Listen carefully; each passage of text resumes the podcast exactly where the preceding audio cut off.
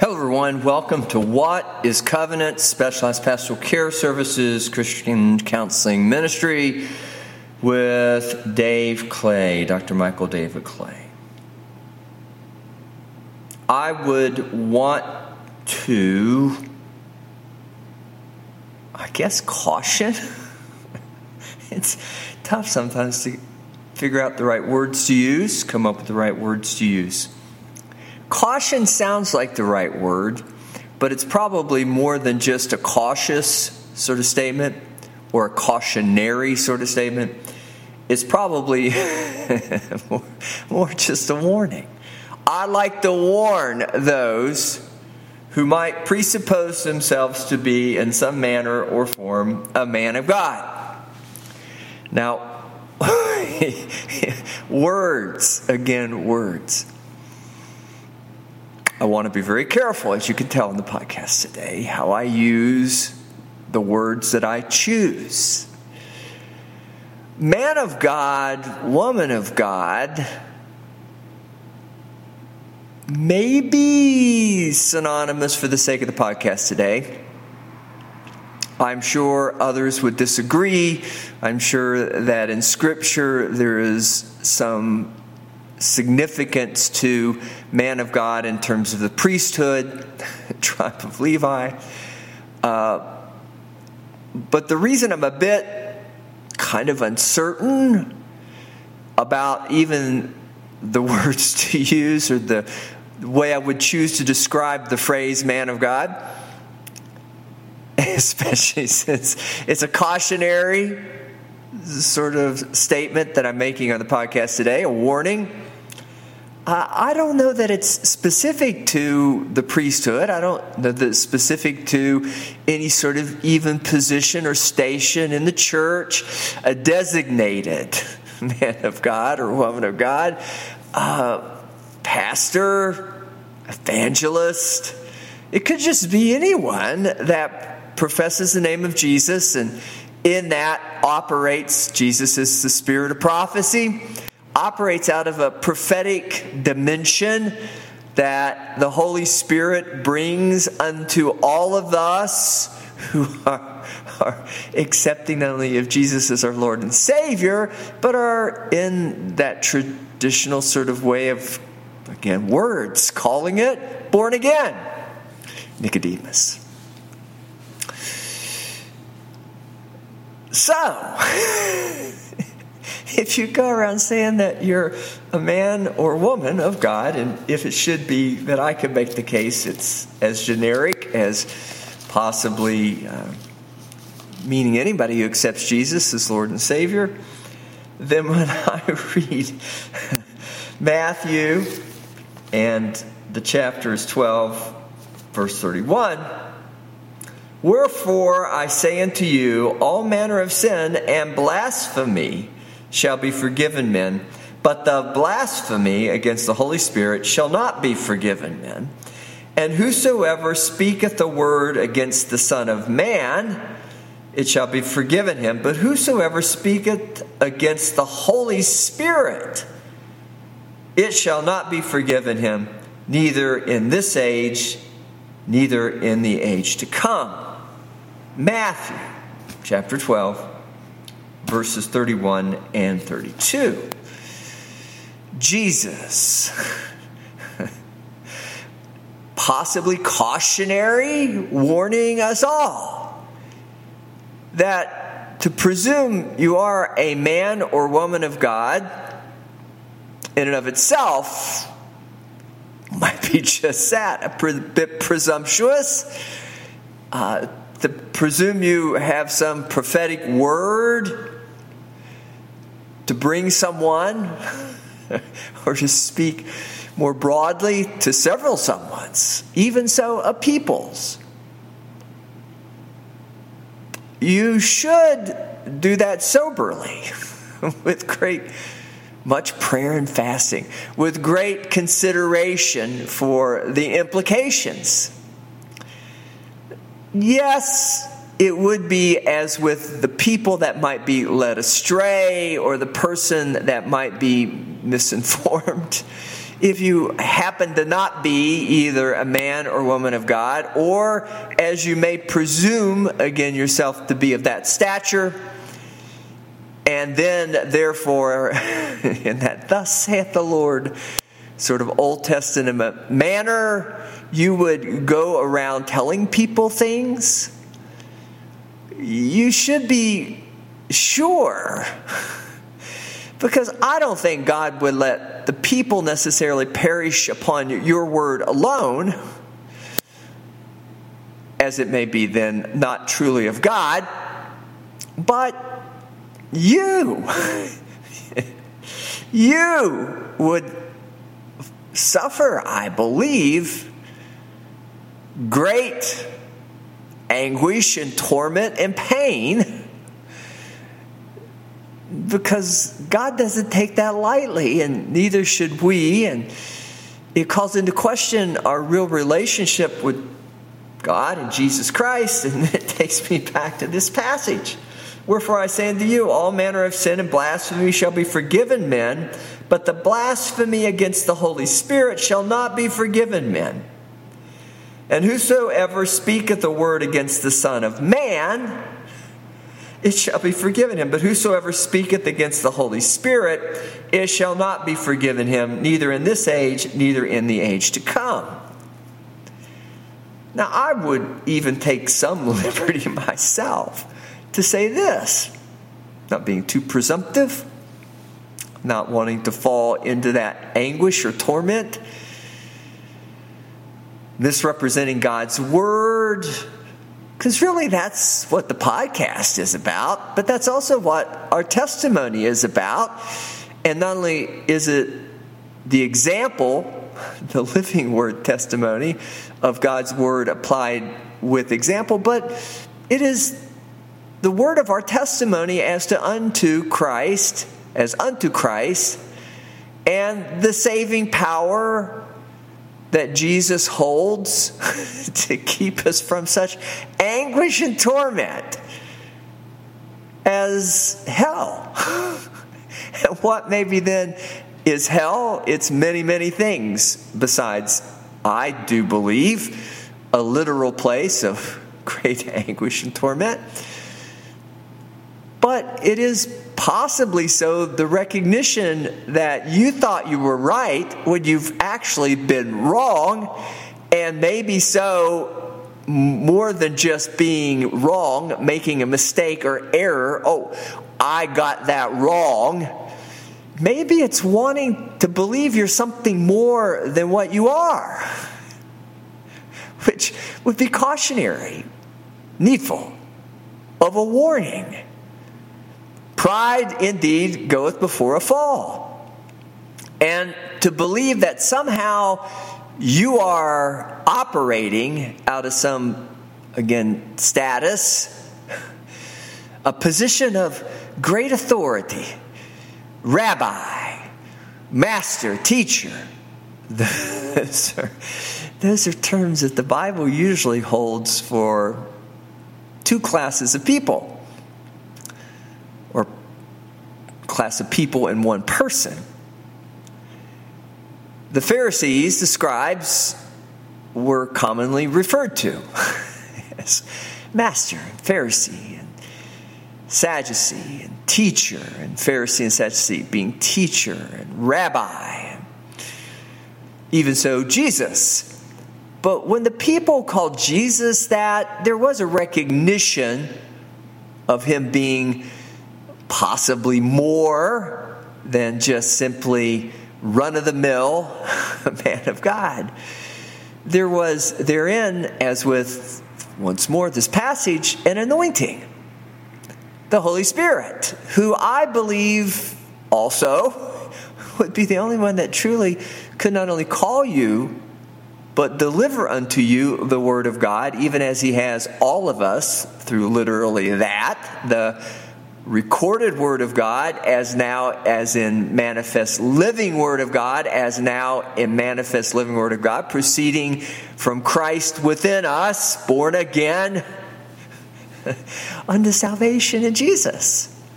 But Jesus doesn't start there. And even this passage says, wait a minute. if you are the Son of Man and you do the best you can to possibly share a word or even so have ill intentions, as the Pharisees, the, the scribes, the Sadducees of Jesus' time, the masters, the rabbis, the teachers, the equivalent of the pastors, the priests, the holy men of God today, you're entitled to mistakes. And with that, there'll be errors that will still manifest iniquity and sin. No one's perfect except Jesus. But isn't that also true that it's the only through the Holy Spirit that we are sanctified? And then we should only go around saying things that the Holy Spirit would then bring to us.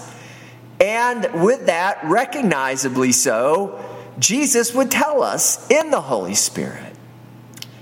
And I believe in this passage, Jesus was actually acknowledging himself, or acknowledging as unto himself, Son of Man, Son of God, that he was not going to be any more presumptuous about that while still in carnality and his flesh than he would caution or warn us to be. But he does say, if you're willing to accept that you could speak a word, but it may be wrong, or it could be even so in competition to another pastor, another minister, another man of God, that it could be forgiven you. But when you go against the Holy Spirit, you've committed the unpardonable. Can you repent? Yes, but as long as you stay in denial and the pride and the arrogance takes preeminence, you're nothing better than the devil. And that, I think, more or less, less or more, is a pretty good description of what happened to Lucifer, Satan, the devil in that very same way. He thought himself to be not only equal with God, but better than God. Maybe it was right out saying, I don't believe in you, God, or I just think you're maybe no different than any of the other gods.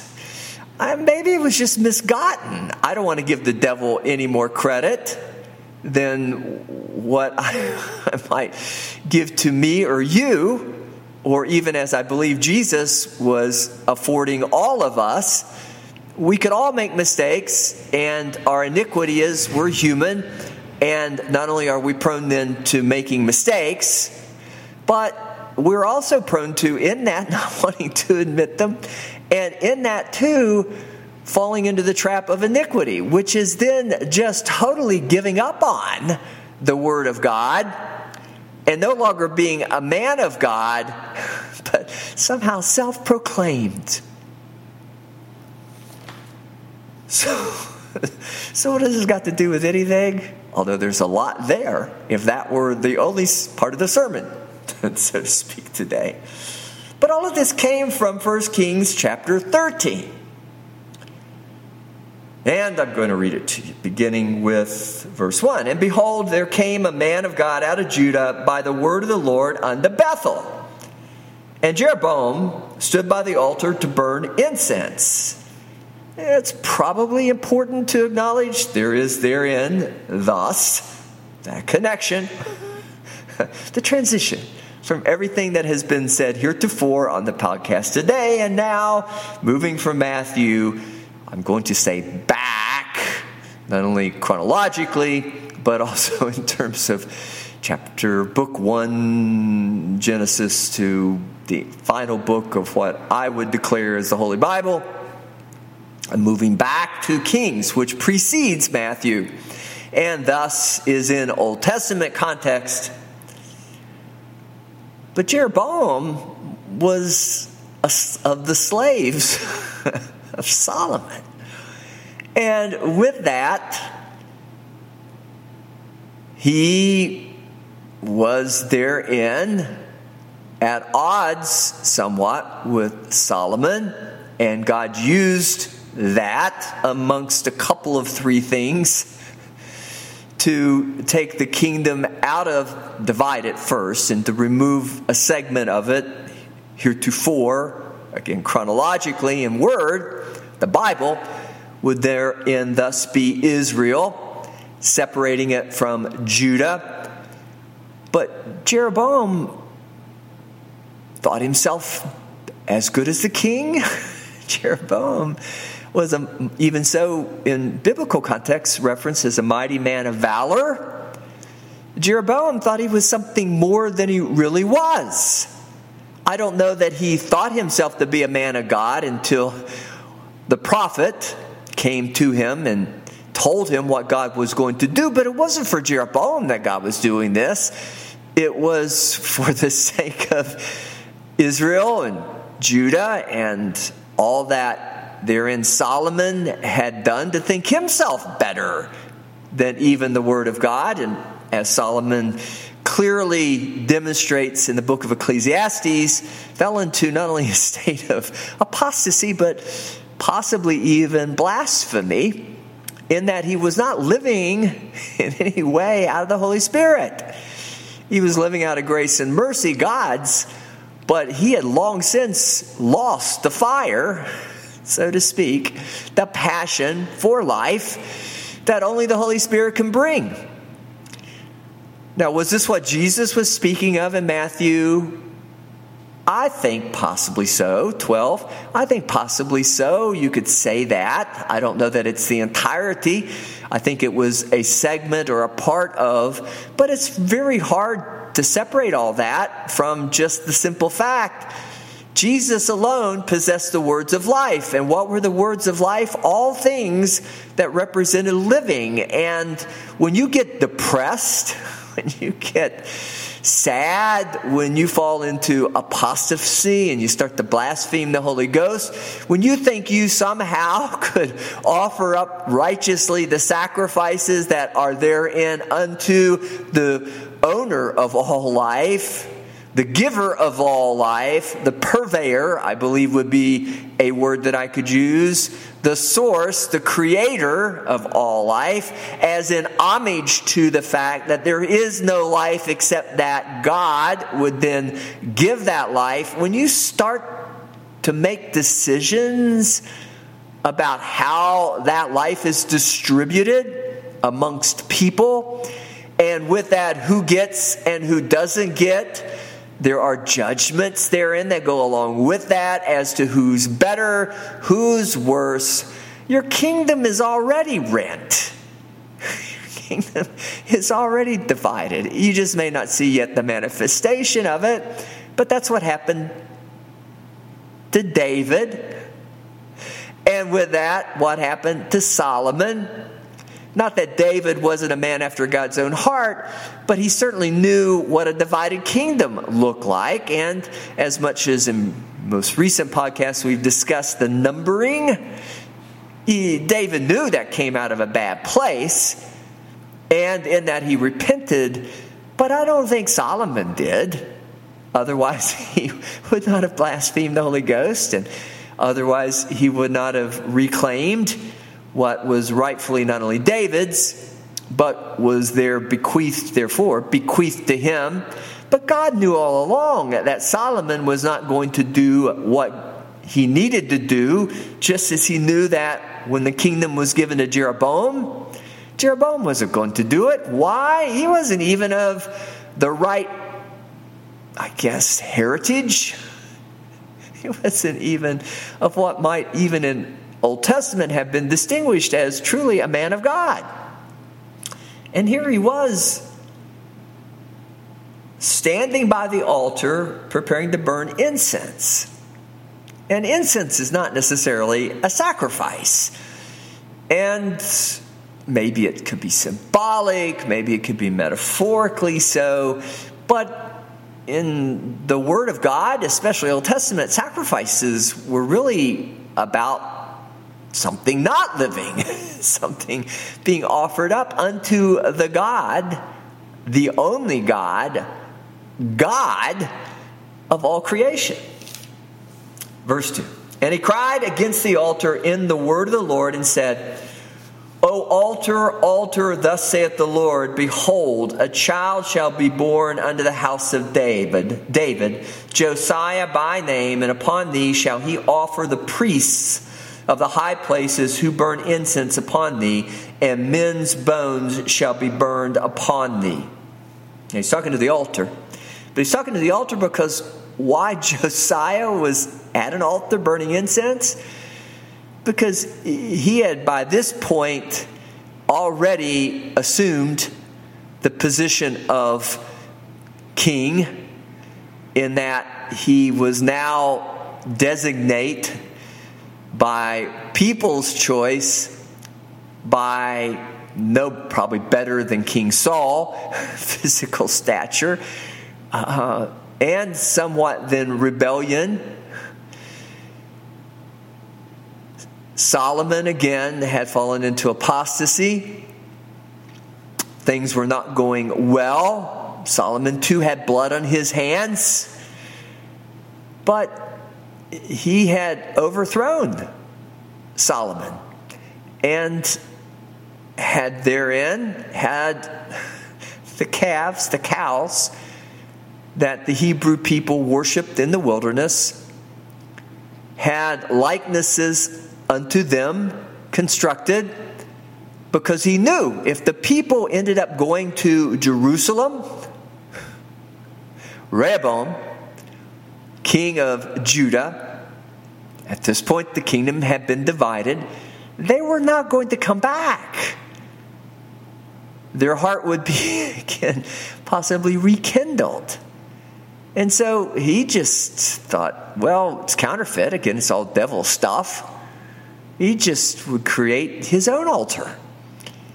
And the man of God who was coming to this altar and saying these things, first to the altar and therein secondarily to Jeroboam, was it doesn't work that way. You can't fool God, and God's not going to allow you anymore. He allowed you to have the position of king over Israel but you cannot therein actually be the king as with representing God, and you certainly, the people in a godly demeanor or manner, and you certainly could not be of the priesthood of the tribe of Levi.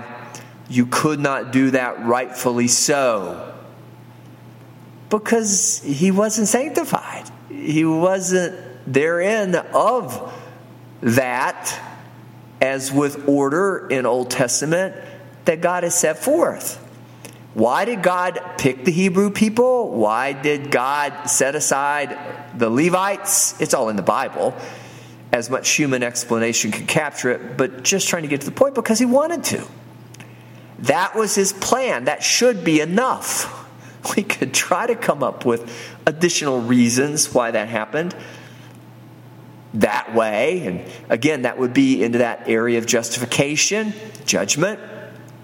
And then all of a sudden, you've taken something that was quite pure and you've corrupted it to such the extent simply because you want to be not only king, but you want to be priest. You want to be not only man of God, you want to be God. And that is unfortunately the iniquity, I do believe, that's in all humankind and what the devil manipulates the most. We love it when we're in charge. Even if we're not good at being in charge, and you may say, well, no, there's plenty of people that don't want to be in charge, but those, even so, want to control it all and will do whatever they need to do to control it because it's the human nature to do that. So, what the man of God was basically saying is God said, This isn't right and this is going to be destroyed. And if you don't believe me, verse 3 and he gave a sign the same day, saying, This is the sign which the Lord hath spoken.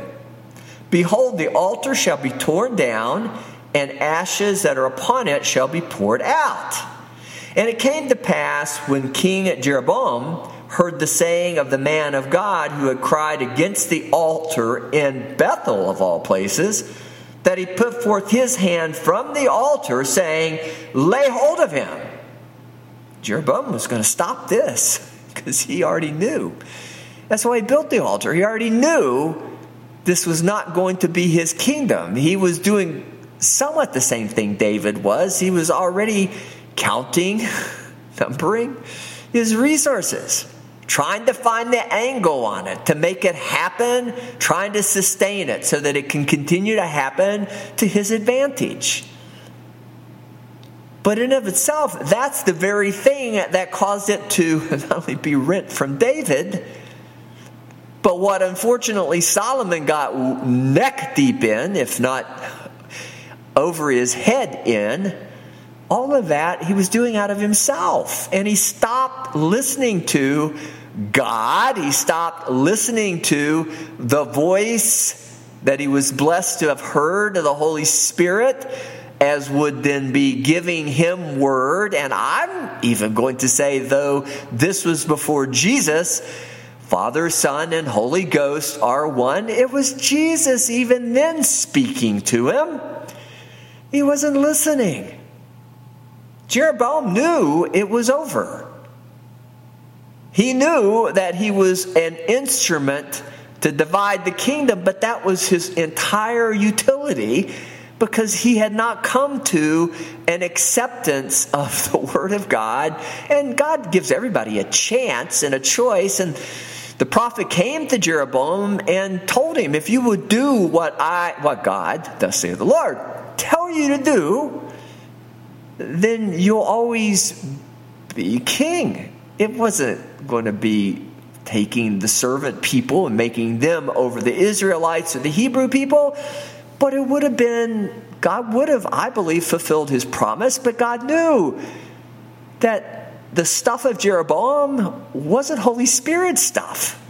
It wasn't Word of God stuff. It wasn't the Word of God alive in him. Jeroboam was like all that had failed before him and would come to fail after him until the time of Jesus. And now, even so, awaiting the second coming of Jesus, those who've not accepted Jesus as Lord and Savior, as we started the podcast, and are now designate Christian, alive, the Holy Spirit, the Spirit of life, alive within you. Jeroboam did not, Jeroboam did not have that. So when he put forth his hand from the altar, saying, Lay hold of him, his hand, which he put forth against him, dried up, so that he could not pull it in again to him. The altar also was torn down, and the ashes poured out from the altar, according to the sign which the man of God had given by the word of the Lord. And the king answered and said unto the man of God, Entreat now the face of the Lord thy God, and pray for me that my hand may be restored to me again. And the man of God besought the Lord, and the king's hand was restored to him again and became as it was before. Sort of like a Moses Pharaoh sort of situation. Pharaoh was not going to repent, but Moses was learning much about, and God was establishing much then. His power. This is how it works. I speak it into existence. I then speak it into existence in another way. And what I spoke before, if I want it to be a certain way, I can change it anytime I want to. Now, is it without righteousness and justice? No, God is entirely righteousness. God is entirely justice. It's without human iniquity and therefore corruption, as with judgment, as with control, as with all of us wanting to be king. That's the problem. God was demonstrating through the man of God, you could say the Son of God, or Son of Man, not the Son of God, the Son of Man, even as Jesus made the distinction between himself as Son of Man and then therein the Son of God declared. The idea, though, was that this man of God, as we will find out here in a very short moment, he did the same thing, believe it or not. The altar was also torn down, and the ashes poured out from the altar according to the sign which the man of God had given by the word of the Lord. And the man of God besought the Lord, and the God uh, and the king's hand was restored unto him again, and became as it was before. And the king Verse 7 said unto the man of God, Come home with me and refresh thyself, and I will give thee a reward. And the man of God said unto the king, If thou wilt give me half thine house, I will not go in with thee, neither will I eat bread nor drink water in this place. For so was it charged me by the word of the Lord, saying, Eat no bread, nor drink water, nor turn again by the same way that thou camest. So he went another way and returned not by the way that he came to Bethel. Now, there was a reason that God told the man of God not to fellowship and sup with Jeroboam. Uh, I would then again not to want to presume and get it wrong. And, and, and you wouldn't want me to either. But I think that in that there is a bit then the Holy Spirit that Jesus again exhorted us to n- not to blaspheme by not listening. But this is the Word of God, so we know it's inspired of the Holy Spirit as I'm reading it. Uh, we know when Jesus spoke those words, and then that too was captured in the Holy Bible, the Word of God. It was too of Holy Spirit anointing, and probably, truth be told, as much the Father, Son, Holy Ghost again, the Trinity, would represent anything, it would be that even Jesus spoke that as Son of Man by listening to the Holy Spirit, or at least understanding the mind of God and then therein, with validity, the mind of Christ matches up. And what is it unto? It's unto obedience to God's word. And really, the only ones that should be then prophesying or speaking or offering up offerings or doing anything as would be considered laying on of the hands, as would then be anything of ministry in the way of leading, guiding, and directing anybody, but particularly Christians, it should only be through the Holy Spirit, the man of God speaking, thus saith the Lord, what the Holy Spirit tells him, I will include her to say, and it should then, in that same way, bear witness inside of you as a Christian and a believer in the Holy Spirit. So I'm going to continue because that would have been ideal, right? The man of God said this, so far so good. He was heeding the advice of uh, certainly the Holy Spirit or the Word of God presented unto him, and with that spoke to Jeroboam. And there were signs or a sign, and particularly a very personal one to Jeroboam. You just don't take this stuff lightly, Jeroboam. The warning, the cautionary statement. Don't pretend to be something you're not because I'm going to know. and how I'm going to know? Because it's going to bear witness to me in the Holy Spirit. You will know as you're known. You will recognize them as they otherwise then are manifest Christ. And how do we know that they're manifest Christ? By witness of the Holy Spirit. That's why we're overcomers by the word of God and the witness or our testimony and the blood of the lamb. We're overcomers in that that's the way that we know if you don't have uh, at least the validity that the Word and then manifest living Word, as with the Holy Spirit telling you what to do, and then in living Word terms, you doing it, and then you're with someone else who otherwise then appreciates that and has that same voice speaking within them, so they are joined again unto you, or once again, they are a adjoined connected to you in, as a body in the Holy Spirit, as the body of Christ, then you probably shouldn't have anything to do with them. you shouldn't eat with them. You shouldn't drink with them. Uh, certainly, anybody raises up an arm, no pun intended, against you and it withers up, and then you say, Oh, well, I'll pray that God restore your arm. Why would you trust them again to harm you? Unless there is some evidence of a salvation experience. Now, what's the evidence? Again, I'm not going to judge it. You shouldn't judge it either. You'll get the witness of the Holy Ghost, the Holy Spirit. You'll see the love, the fruit of the Spirit being love. You'll see that love proceeding forth. Verse 11. 1 Kings 13, verse 11. Now there dwelt an old prophet in Bethel and his sons came and told him all the works that the man of God had done that day in Bethel. Now, it's kind of interesting for me as I read that before and now read that again unto you or to you on the podcast. I don't know. Maybe the old prophet should have gotten the word, as again, that would have validated. Maybe the old prophet is a little bit upset because he didn't get the word. I'm still a bit suspect of where he is himself in terms of the word and then living word and then obedience unto God and then the circumstance under which and unto which they're all living, not only Israel, but Judah.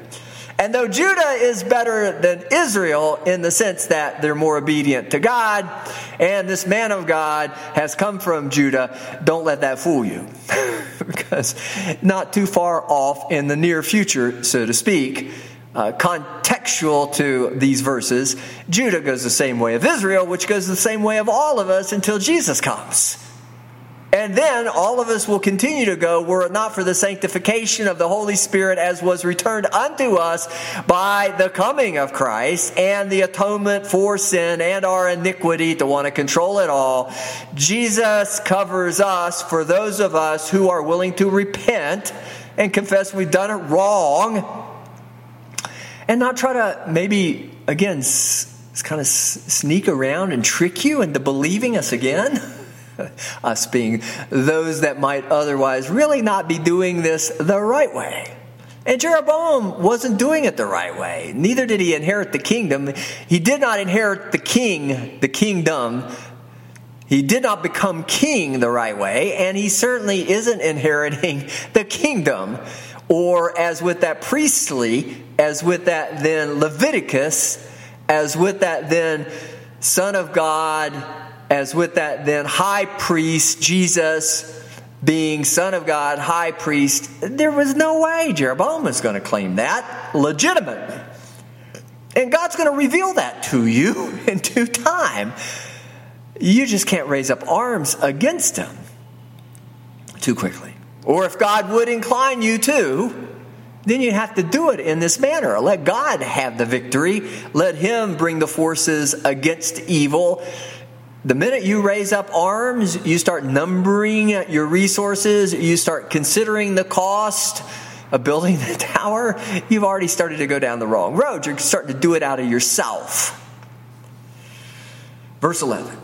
Now there dwelt an old prophet in Bethel, and his sons came and told him all the works that the man of God had done that day in Bethel. The words, again, Bethel, the words which he had spoken unto the king, them that they told also to their father. And their father said unto them, What way went he? For his sons had seen what way the man of God went, who came from Judah. And he certainly didn't go the same way he came. Why? Because God told him not to. And he said unto his sons, Saddle me the ass. So they saddled him the ass, and he rode on it, which again is kind of the counterfeit thing.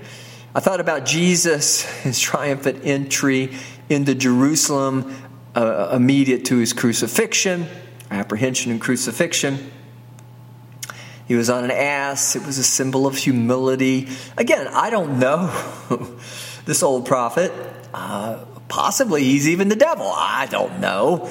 But, but he certainly isn't doing much better than Jeroboam.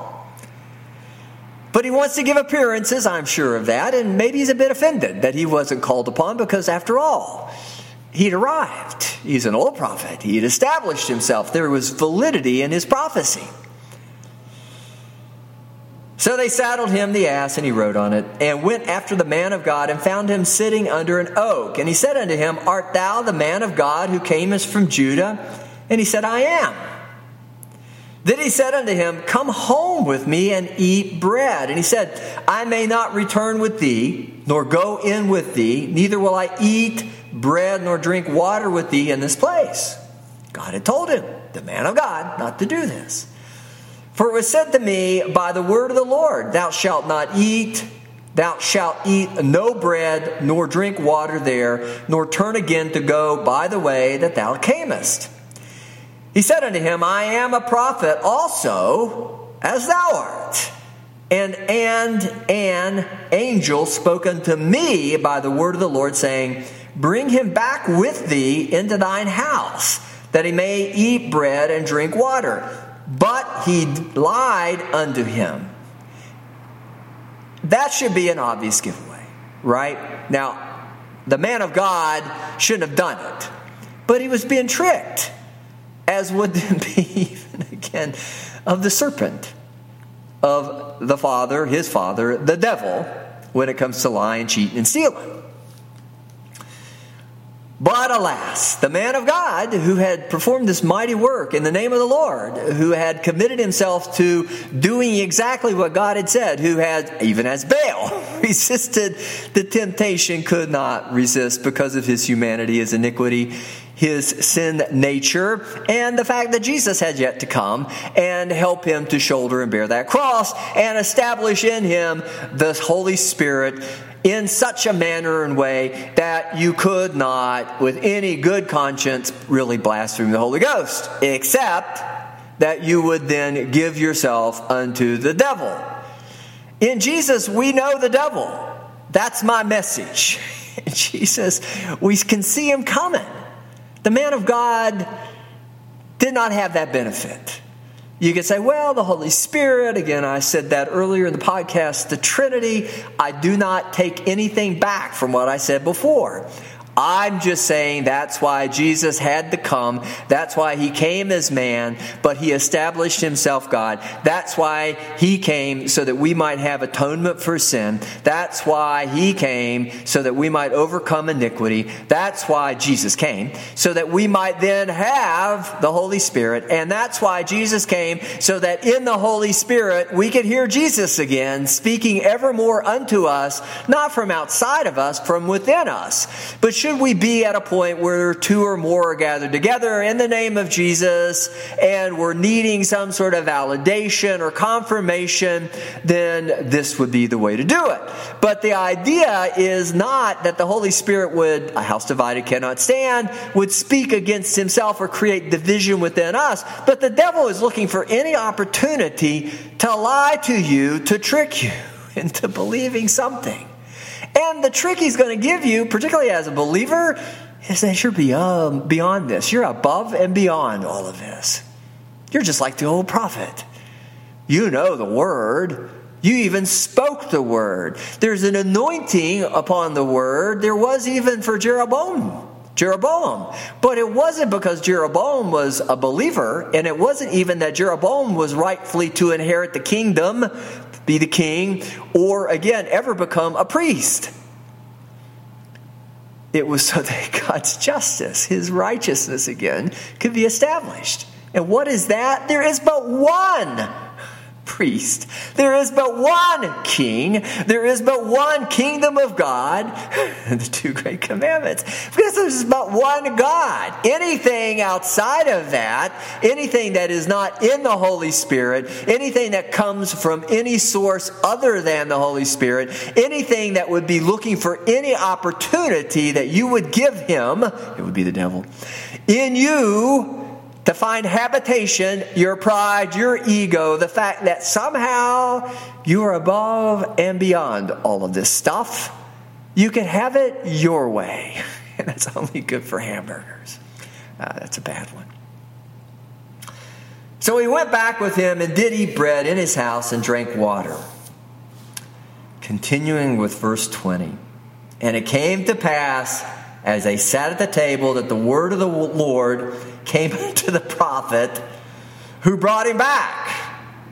And he cried unto the man of God who came from Judah, saying, Thus saith the Lord, for as much as thou hast disobeyed the mouth of the Lord and hast not kept the commandment which the Lord thy God commanded thee, but camest back and hast eaten bread and drunk water in the place of which the Lord did say to thee, Eat no bread and drink no water, thy carcass shall not come unto the sepulchre of thy fathers.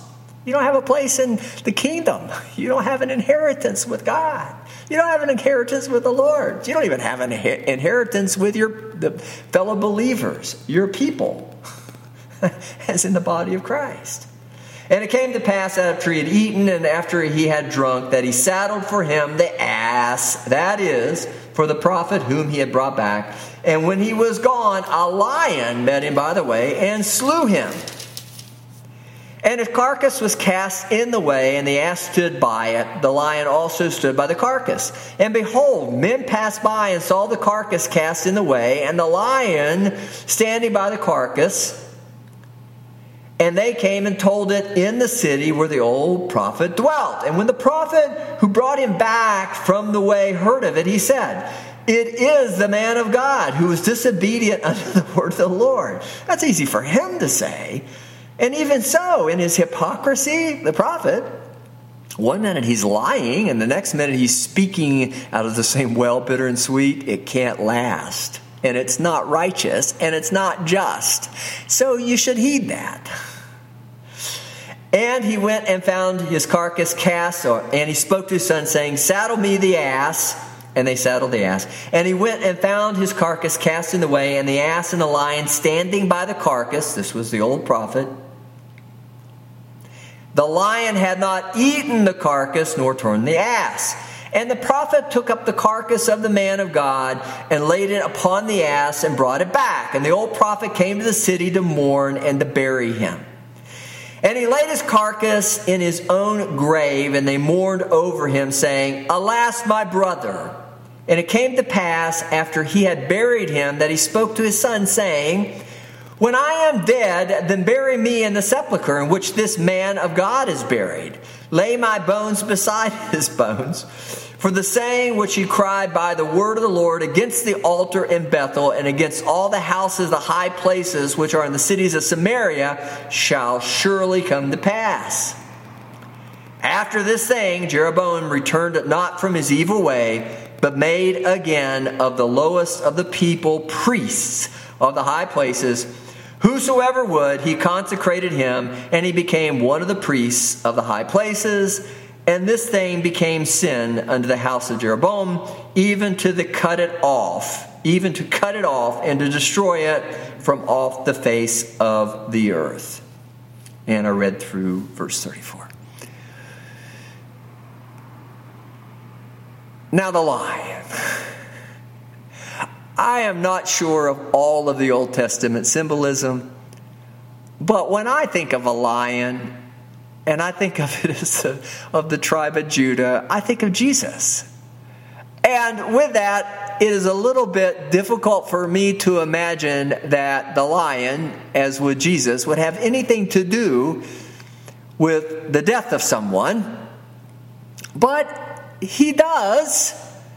And even so, the humility factor, the hypocrisy factor, that the donkey is also there tells me you could pretend to be just about anything. You can even ride into Jerusalem on a donkey. You can even, and I believe the devil would do this, even he would pretend himself to not be preoccupied with his kingdom, his rule, his control, if it meant that he would have access to not only a human soul, but eventually to the Christ himself. And in his narcissism, his pride, his ego, his wanting it his way, the Baal, the Balaam, the Baal, even the Jeroboam, sort of dimension of all this, the Lucifer, the devil, Satan himself, and all those who would be again of that father, the devil they would trick anybody they could, even to pretend that they were Christ for the sake of their own, I guess, self justification. But you'll know them because they don't lay down their life. You'll know them because they don't example Christ. You'll know them because they will take up arms against you. You'll know them because the moment they think you've come along or Jesus has come along, they're going to do the same thing to you as a Christian, as in Christ, as with the Holy Spirit, as of man or woman, of God. They're going to crucify you but they need to have access to you, and they will send all sorts of false prophets your way. Some more obvious than others, Jeroboam, the old prophet being the less or the lesser obvious. But in the end, it is always, again, the witness of the Holy Spirit. If it's not done in love, and if it doesn't include turning the other cheek or laying down arms, and don't take up arms, don't kill anyone.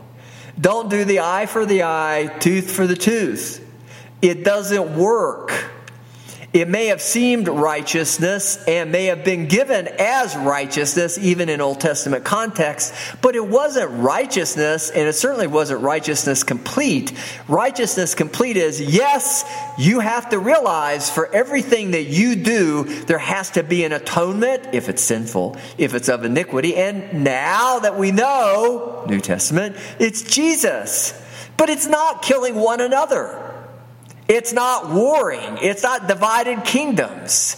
It's not Rehoboam and Jeroboam fighting throughout their life. It's not Solomon fighting Jeroboam. It's not Jeroboam being upset because Solomon and then Rehoboam would not show his people any grace and mercy. It's not about people. You can't then just come up with your own religion when you don't like the way that the true religion, that of Christ, that of God, and with that, the testimony of Christ, not only Holy Spirit, but in physical dimension. The manifestation is to do just that, to turn the other cheek and lay down your life for another. You cannot be above out of yourself. If you're exalted to that position, it's to serve a godly purpose. And it can be transactional because there's plenty of stuff in a material sense that remains undone or unfinished until the end of humanity that's transactional. That's when Jesus comes again and fully and totally all this transactional stuff that the Old Testament represents, relationship wise, is done away with. But you're to do away with it now, lest you fall prey to the peril, the warning, the cautionary statement. You think you're something that you're not. If you're not willing to enter into Jesus in the fullness thereof and his suffering, you cannot take communion worthily with him, and you will do him disservice, and in the process, you'll render yourself subject to not only the adversary, the devil, who is inspiring all of this. I don't have to put up with that. How dare you do that to me? You're supposed to serve me. That's why this whole servant thing about with Jeroboam. He just had a servant's mind, but he had it in the wrong sort of way. It wasn't the servant's heart. He was just tired of being a servant. He wanted to be king. The lion could be Jesus. It could be a prefigurement of Christ, at least the narrative, the story. Because when you put Jesus contextual to all of the false prophets, all the false doctrine, all the blasphemy of the Holy Spirit. It's obvious. It's so obvious you can't deny it. And it'd be better if you didn't, just fall down as even David did and plead for mercy. And God, whatever you see fit, to do unto me and these people, my people, this people of yours, by the way, call by your name. We're going to submit ourselves to you because we were wrong when we numbered the people. We were wrong when we began to conceptualize taking up arms. We were wrong when we decided to defend our rightful inheritance. Only Jesus can get that, buy that for us reinstatement of that. It's the grace and mercy of God unto forgiveness when we repent. But we're to show that to one another, and we're not to kill each other. So when I read earlier from Matthew and was speaking to specifically blasphemy, I'm going to go back and read that. It's Again, chapter 12, verse 31. Wherefore I say unto you, all manner of sin and blasphemy shall be forgiven men, but the blasphemy against the Holy Spirit shall not be forgiven men. And whosoever speaketh the word against the Son of Man, it shall be forgiven him. But whosoever speaketh against the Holy Spirit, it shall not be forgiven him, neither in this age, neither in the age to come. So clearly, the man of God, is in Old Testament, First Kings, Bethel, Jeroboam, altars, all of that was still transactional. And with that, he still didn't get the full revelation. Now, if I was the old prophet, I would not want to be laid next to that man. because that man did not receive his rightful inheritance. He fell short. He took his hand off the plow, he took his eyes off of Jesus. I want to be fully in Christ, and should it even seem to kill me or require my life, it is better that I lay down my life. Food, water, especially if it means ultimately that there's no righteousness or no justice without a righteous sacrifice, and that is Jesus. When we get that right, then everything else falls into place. When we fail to get that right, then we don't fall into place, we just fall. And with that, that's the cautionary note. You won't even see it coming, and your pride will set you up again for a major fall. Now, I always like to bring this back to some counseling context, at least for the sake of some integrity, as with the podcast. What is Covenant Specialized Pastoral Care Services Christian Counseling Ministry? Well, it's really not my advice. It's the Holy Spirit. I'm not going to tell you to do anything to take up arms against someone else. I may recognize that you're not ready to do anything at that level without Jesus. I may show you in the name of Jesus, by unction of the Holy Spirit, grace and mercy. But I'll do that out of demonstration of that and what I've tried to do on the podcast today with a cautionary note. If you don't read the Word of God, don't expect then the living Word to be an example of the Word alive within you. Because if you don't understand the need for salvation that the Word of God brings you, to submit fully to not anybody else. Jeroboam, I'm not going to be Jeroboam. I'm not even going to be the old prophet. And I certainly don't want to be the devil. I really want to take you back to Jesus.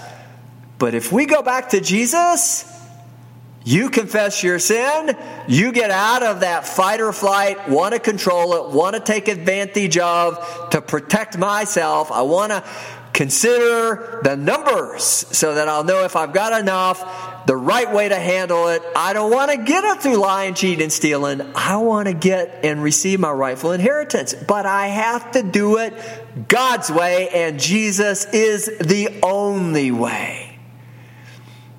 For me, that's the best answer to whatever ails you psychologically, physically. And that's what everything that we do at Covenants, Specialized Pastoral Care Services, Christian Counseling Ministry comes back to. It is God's way. It is of the leading of the Holy Spirit. But you only have the Holy Spirit in Jesus Christ. But if you don't want to have anything to do with all that suffering servant stuff, you just want everybody to serve you, you've got it wrong. You have missed the point. And what is the point? The point is, we sometimes need to be reminded. The point is, somebody sometimes needs to come along and say these things. And that's really what the podcast is about. Attempting to present this in such a manner and way as to help continue to encourage you to give it to Jesus, to read the Bible, to study the Word. But more than that, when the word proceeding forth from within you because you've accepted Jesus as Lord and Savior says, don't do something, don't do it. Don't raise up arms. Don't hit them back. Don't lie, cheat, and steal to get what they stole from you. If they stole something, give them more. I know that sounds so contrary to human nature because it is. But if it's not contrary to anything, it would be the messaging of the devil. Why would you do that? Why would you give it to them? They're just going to steal it from you anyhow.